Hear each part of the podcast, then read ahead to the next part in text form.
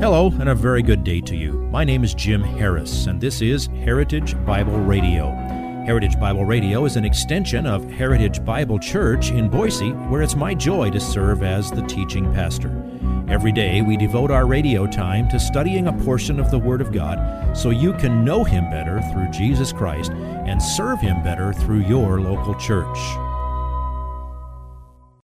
This week on Heritage Bible Radio, we're going to complete chapter 11 in the book of Mark, with verses 27 through 33. This is the time of the Passover and the week in which Jesus will be crucified. He and the disciples have been entering Jerusalem each day and leaving each evening. And here in verse 27, we see they are again entering Jerusalem. On the previous visit, Jesus had rather violently cleared the temple, shocking everyone and today the religious leaders question him about it. When Jesus had cleared the temple, he did so as one who had the authority to do so. And apparently, no other authority attempted at that time to either question him or stop him. Think about that. A man comes in and disturbs the temple functions in such a violent way, and nobody attempts to stop him interesting in itself. But now the scribes and Pharisees, having gathered themselves since Jesus' last visit, are wanting to know by what authority did he do these things? And in his answer, Jesus again demonstrates that their authority was still not above his own. Here is today's slice of the sermon entitled, Who Do You Think You Are? They had their system very rigorous system for bringing up those people. They were the ones in their own minds who could confer authority on someone. And only those who perpetuated the party line were ever granted the authority to teach. Jesus was not a member of that club. All the leaders of the Jews, especially those in the Sanhedrin, were reeling from what Jesus did the previous day in the temple. They regarded it as their temple, and they were in charge. So, in their minds, them being the ultimate authority on religious matters, somebody symbolically rejecting them, showing that God is rejecting them, they believed that Jesus was guilty of blasphemy. Now, the key word here is authority. The word that's translated uh, authority, if you'll notice in English, if you want to slice off a couple of letters, it, it has the root author. The author of something is the initiator of it. Uh, the Greek word here that's translated authority actually has a form of the verb to be, a participle, so it would be like being, and it has a prefix that means out of or out from. So the idea is that authority comes out from the being, out from who this one is. And they're saying to Jesus, We didn't tell you that, that you could do that, therefore you can't do that. You can't possibly have the authority to do that. So, since they believed they possessed the ultimate spiritual authority, Jesus is a blasphemer. Now, in all of his encounters with any of these leaders over three plus years, never did any of those Jewish leaders investigate or even entertain the idea that they might be wrong or they might need more information.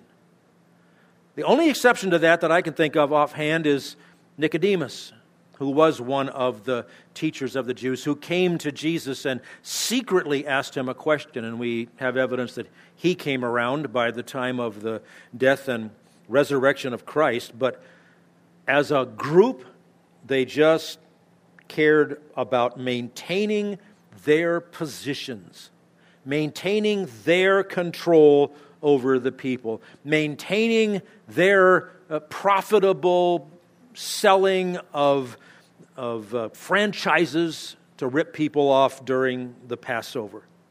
They were pompous, they were proud, they were hypocritical, and they were powerless to stop Jesus. What amazed them, and, and really all the people who heard Jesus, was that Jesus had that hard to identify thing called authority. It's not that he flashed a badge, it's not that he had a, a, diploma to show them. He just had authority, and they were jealous of his authority, and they were angry that he opposed them. Remember what was said of Jesus at the end of the Sermon on the Mount? Matthew 7 28 and 29. When Jesus had finished these things, the crowds were amazed at his teaching, for he was teaching them as one having authority and not as their scribes. The contrast was vivid. When the scribes, when the other rabbis taught, they always quoted each other, they always put on that, that air of scholarliness, as in, did God really say? You know, you, have you, you have to go into a British accent to really sound scholarly. And I don't know what a British accent was like in ancient Hebrew, but that was the attitude. When they did discuss a text of Scripture, they didn't examine carefully what it actually said. They would quote Rabbi so and so who said such and such about it and propose some theory. Theirs was a spiritual good old boys club, and because they were so committed to maintaining their traditions, so committed to hanging on to their position, nothing ever changed in their club except the faces. They would train the new ones coming in, the old ones would pass along.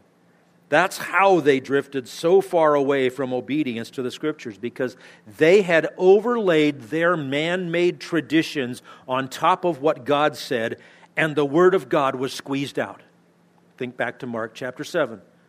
Paying attention to the traditions of men, you overrule the Word of God. So along came Jesus, even though he didn't possess any authority that they conferred upon him, but he showed this amazing power, this amazing authority. Now, rather than listening to what he said, rather than asking honest questions, rather than examining themselves, they refused to ever entertain the idea that they might just be wrong. So, all that's left is attack this outsider who has this authority. Notice they didn't deny he had authority. They just said, it's not from us, therefore it's bogus. They completely failed to see that Jesus was the one who was speaking the truth. So they made themselves the ones who were outside the kingdom of God looking in. Now, look how masterfully Jesus responded to the challenge. He gave them the counter challenge. This is brilliant. Mark 11, 29 and 30. Jesus said to them, I will ask you one question, and you answer me, and then I will tell you by what authority I do these things. Was the baptism of John from heaven or from men? Answer me. Now, he wasn't being devious when he responded that way. Many of the finest teachers respond to questions with a question in order to help guide the person along. My theology professor in seminary, I've tried to style my classroom teaching after him for years. He was masterful at engaging students. And, and when somebody asked questions, he always turned it into something good. And he, would, he was very gentle, he was very kind. You asked him a factual question, he'd, he'd give you that. But if you asked him a question and he responded with a question, you knew that in the next 60 seconds you were going to want to crawl under your desk. Because you had just exposed something that needed fixing. And he very gently would show you that no, that you don't want to go down that rabbit trail. It's a dead end, or worse.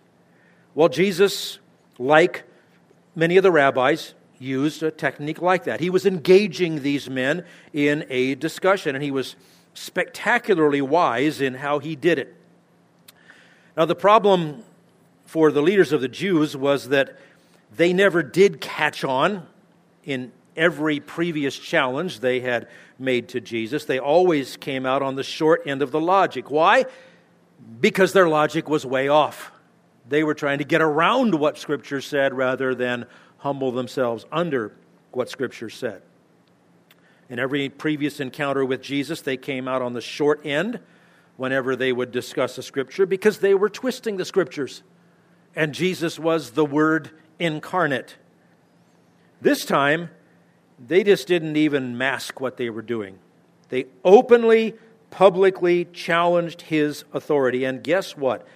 They came out on the short end because they were arguing with God. So Jesus asked the question um, Tell me, uh, was the baptism of John, meaning John the Baptist, from heaven or from men?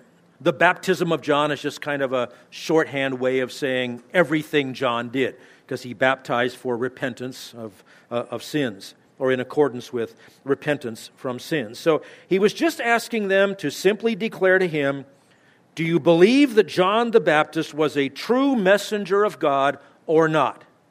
It's a yes or no question. If it's multiple choice, the answers are A or B. It wasn't a hard question. Now, Jesus knew they had rejected John even before he came on the scene, but it was the perfect question in reply to the hypocritical, in, in reply to the hypocritical uh, challenge from the leaders of the Jews. They challenged his authority. Jesus gave them a counter challenge, and that brings up a conundrum for these guys. How masterful that question was is clear when you see what it did to the hypocrites. Verse 31 through the middle of verse 33. They began reasoning among themselves, saying, If we say from heaven, he will say, Then why did you not believe him? But shall we say from men? They were afraid of the people, for everyone considered John to have been a real prophet. Answering Jesus, they said, We do not know. The question was A or B, and they chose C. If you would like this message on compact disc, let me know and we'll send it to you. You'll receive the entire message, not just the portion on today's program.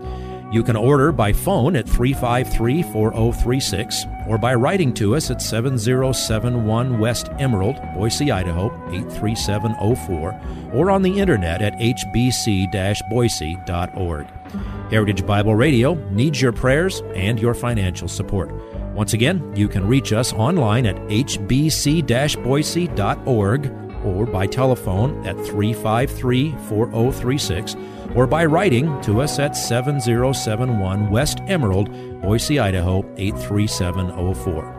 And if you need a church home here in the Treasure Valley, I hope you'll visit us any Sunday at 7071 West Emerald. For Heritage Bible Radio, I'm Jim Harris. See you next time. Bye bye.